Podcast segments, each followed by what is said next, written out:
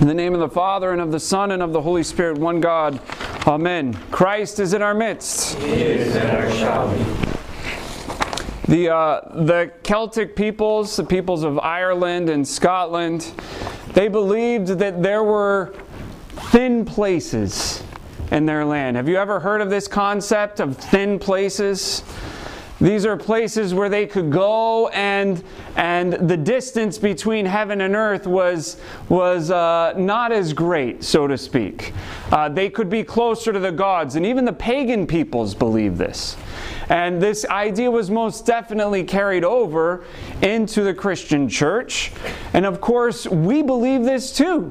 We come into a church where there's an altar, where there are icons, and we believe it's a thin place, so to speak, where God is present. And in the Old Testament, this idea is evident all throughout the Old Testament, right? Abraham makes a covenant with God, and he builds an altar. Noah comes off the ark. God makes a covenant with him. Noah builds an altar, right? Moses leads the people out of Egypt. They build an altar. And we read over and over again, the glory of God descended on the tabernacle, or Solomon consecrates the altar, the glory of God descends on the altar.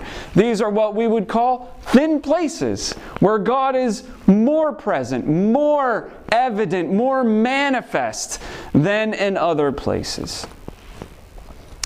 And really, for us, we have to flatten the universe. As Father Stephen Freeman says, he says that our world has become a two-story universe where we exist down here and God is upstairs.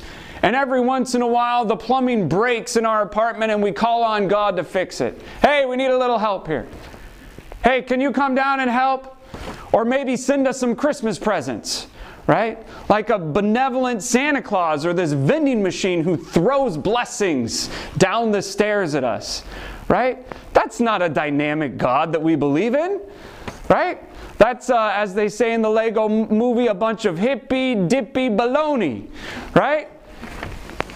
But we need to flatten the world. We live in a one-story universe where God is among us. God is present. I just said a few moments ago, Christ is in our midst. And we respond so routinely, just like robots sometimes. But do we actually believe that? Christ is in our midst. He is. And He ever shall be. He always will be. Because He said at His ascension, "Lo, I am with you always." Christ is among us. We live in a thin place. But the challenge for us is that our hearts get fat. Right? Our hearts get fat. And our hearts are no longer thin places. And so we see things dimly, as St. Paul says. But in the age to come, we will see them clearly. But now we see them dimly, as in a mirror. And there's not just, you know, the steam from the shower on the mirror. There's dirt and mud and muck and all sorts of stuff on it, right? We can barely make out what the image is, because our hearts have become fat, so to speak, with the pleasures of this world. We need our hearts to become thin places. We need our hearts to become, this is what the saints call, luminous. Luminous. Down in Southern California, the Los Angeles Rams built that $5 billion stadium, right? And the biggest feature of the stadium is the translucent roof, where they're in a dome stadium, but for a day game, right, you can see the sun outside and the light comes through and it's all nice and whatever. Well, that's kind of like what the hearts of the saints are. The light, the divine light, shines right through. And it shines right through their hearts, out through their bodies, into the world. Their hearts have become thin, so to speak, and light and radiant and luminous, because their hearts are not thick and dark and fat with sin.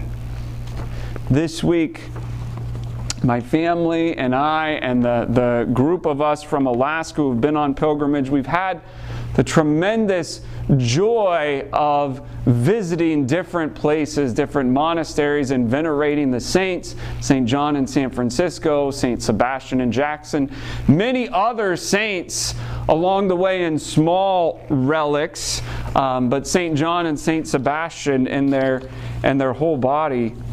And it's just been a great reminder to me that the saints are much closer than we often think. The saints are much closer. When we were in San Francisco, Bishop James was telling us stories about St. John. And it really felt like he was coming alive to me, right? Except when I thought about it, like, St. John has always been alive to me. It's me. It's my problem. I have been dead to him. So I told St. John, or Bishop James, thank you for helping me become alive in the community of St. John, right? In the life of St. John. Thank you for making me feel closer to him. Because when I feel distant from the saints, or when I feel distant from God, who moved? It's not them, it's me. I moved. So I need to get closer, right? I need to make my heart a thin place, a place where heaven and earth can meet. There's a story of St. John. If you go to his tomb,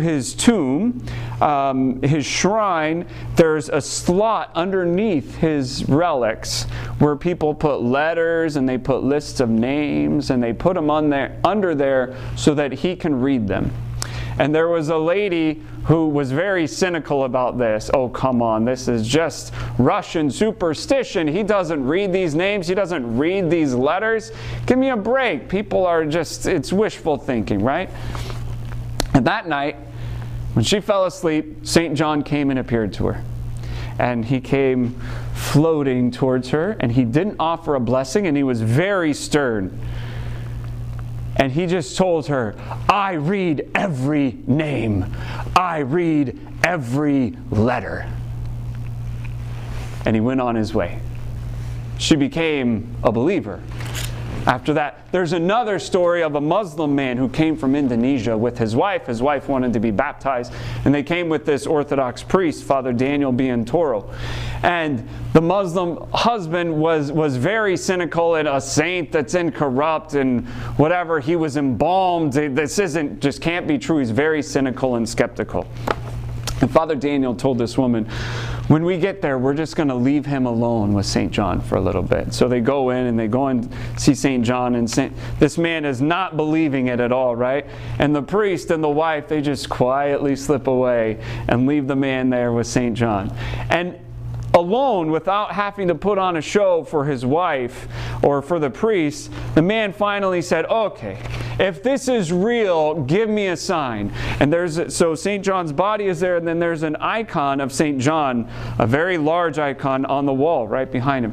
And the face on the icon went like this, and nodded, right? The man kind of startled, steps back. Well, if that was real, give me another sign. And then the hands on the icons come out and give a blessing like a bishop. The man, still startled, a little humbled, quickly went outside and told the priest, okay, when can I be baptized? Right? There are so many stories, and St. John has so many stories. He's a wonder worker. But Bishop James said people would write letters to him. Even when he was alive, they would write letters to him. And on the day that they mailed the letter, they would receive an answer in the mail that St. John had already sent to them, answering every question. This is possible because St. John was so close to God. He was close to God, and therefore, he became close to those around him. By loving God, he was able to love his neighbor in a way that surpassed any love that they had ever experienced. At St. Sebastian in Jackson, St. Sava's Church in Jackson has the relics of St. Sebastian. And if you go to venerate the relics, you'll see they have a little opening. They have a plastic case, and they have a little opening where you can see his skull, and you can put your head in there, and you can take a deep breath, and his relics are fragrant. They're fragrant. It smells heavenly. It's wonderful. And this happened. St. John in San Francisco, his skin is still on his hands. He's been dead for over 50 years, and his relics are incorrupt. St. Sebastian's relics are fragrant. This happens when the grace of God fills us, physically and spiritually, and it stays within our bones. And it's a beautiful thing. But St. John and St. Sebastian, they became conduits of grace, right? They were so prayerful and so loving and so repentant that the grace of God filled them, that even after their death, they're still preaching the gospel through their relics. And St. Sebastian is at work. He's at work in wondrous ways. So this is a great story. On Friday night, my dad and I were talking, and we're going to go see St. Sebastian on Saturday, and we've got one extra spot in the car. Oh, hey, we got one extra spot. We should probably invite somebody. So we called Annie, and I said, hey, Annie, we've got an extra spot in the car. Do you want to come? She said, well, my plans actually just fell through. I'll be on my way. I'll see you tomorrow. I'll come. And after we venerated St. Sebastian and did an akathist service to him, we had lunch, and I told Annie, I said, you know, I don't think your plans fell through. I think St. Sebastian canceled them. I think he canceled them so that you could come and see him. And she said, you know what? My friend confirmed with me on Friday morning that our plans for Saturday were on. And then an hour before you called, she had to cancel. She was very apologetic. Something came up. She had to cancel. And then an hour later, you call. So it was obviously providential, right? The saints are at work. They're alive in Christ. And they want us to be close to them. They want us to be close to them. The best way to draw close to the saints is to put their icons in our homes and to pray before them. There's a common confession that most priests hear. Father, oh, I didn't say my prayers. I broke my prayer rule. I didn't pray. I haven't prayed in a week. And my question is always, have you had your coffee every morning? Well, yeah. So, okay. Well, put some icons at your coffee pot. Because if you're not missing the coffee pot, then you won't miss the icons. But we have a habit, because of our fatness of heart, so to speak, our laziness, that we go for what makes us feel good, but we don't go for what's needed, right? And the icons present another thin place where we can interact. The church calls them windows to heaven. Windows. We don't look through windows like from afar, so to speak. We stand at the window and look out. But what we don't realize is that the saint is standing right on the other side. Right there. They're right there waiting to talk to us. Bishop James took out his prayer rope in San Francisco. He said, dial 1 for St. John. He'll answer every time. The saints are ready and willing and waiting for us to contact them. And the Synaxarion today, talking about the Seventh Ecumenical Council, which was convened by Empress Irene, one of my favorites. And it was to defend the icons against the iconoclasts, those who said this is the worship of idols and breaking the commandment in the Old Testament. And the church said, no, our Lord was incarnate and became man. We can depict him, and we can depict the prototypes and venerate the prototypes through these pictures. Just like when we kiss a photograph of grandma and grandpa because we miss them, we aren't worshiping the paper or the ink on the photograph. In the same way, we venerate the icons. The respect and veneration given to the icons passes on to the prototype. But what I'm reminded of this week is that the saints are so close to us, and yet I think they're so far from me. All I have to do is put myself in a position where they can talk to me. All I have to do is open my heart to them so that they can talk to me, so that we can have a relationship with them. And in the Synaxarion today, there was a word that jumped out to me. It said icons are dynamic depictions of the beauty of the divine, right? Was that the phrase, dynamic depictions? But that word dynamic, they're not just static pictures. Because these people aren't just dead and out of existence. They are alive very much in Christ, just as they were before. Their soul is in Christ. Their body might be wherever it may be. But their power to intercede for us is still strong and powerful. So what we have to do, brothers and sisters, is think of icons as bridges, not barriers. Bridges to the age to come, to the eschaton, to that day that never ends. They are bridges to that dynamic relationship. And the icons incarnate the saints for us, and that means they incarnate the love of God for us. And they all reflect the light of God. They emanate it from the inside out, so to speak. That's why you don't see shadows around their feet. Because the light is within them coming out of them. This is what we strive for in our life. We strive to become luminous, light-bearing, and filled with the divine love and grace and energy of God. This is our goal. We might look at the saints and say, wow, that saint was so terrific and so amazing. I could never live up to that. I can never achieve what they could achieve. Saint Seraphim of Sarov spent 1,000 nights praying on a rock. I could never do that. Okay, fine. Can you spend 5 minutes praying before you have coffee? Why don't we start with the basics? Why don't we, instead of complaining about the traffic, thank God for the car that we have and the job that we get to go to, right? There's a basketball coach for the Phoenix Suns, Monty Williams. He's a Christian man. He tells his players, this isn't a got to, this is a get to. You get to do this. You don't got to do this, right? We get to sit in traffic. We get to clean our house. We get to make our bed, right, kids? We get to do chores. We don't got to. We're blessed with it. We've been given it as a privilege, as a responsibility. We can turn all things into light-bearing, luminous encounters with the divine world just by being grateful. Just by being grateful. But we have to look at it. We have to look with the eyes of faith. We have to see it and change our perspective.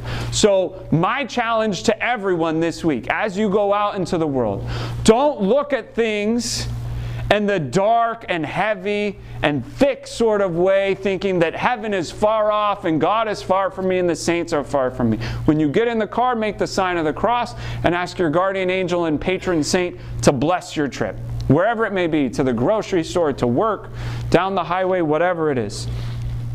When you're washing your hands, ask God to wash your heart, right? Start integrating God into every part of your life and make your entire life, make every place that you go a thin place. Make it a place where God doesn't have to use like some heavy machinery to break through all the crud, but all He has to do is just very gently pull back the veil and reveal Himself to you. We're the ones that are far from God. He's not far from us. We're the ones that are far from the saints. They are close to us. We just have to see it, and we have to start seeing it through the eyes of faith and through the eyes of thanksgiving.